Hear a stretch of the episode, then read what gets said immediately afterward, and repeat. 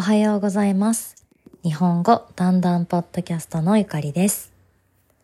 皆さん、おせちって聞いたことがありますか？先月、スーパーに行った時、おせちの予約が始まっていました。まだ9月だったので、とても驚きました。おせちとは、お正月に食べる料理のことです。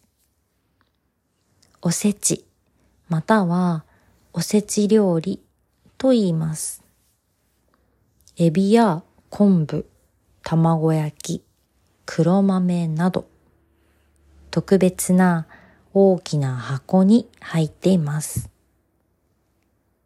このおせちを家族で食べます。おせちは1月1日に食べます。でも9月には予約することができます。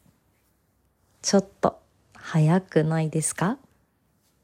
まだ4ヶ月も先です。どのお店もおせちを買ってほしいので、予約できる日がどんどん早くなっています。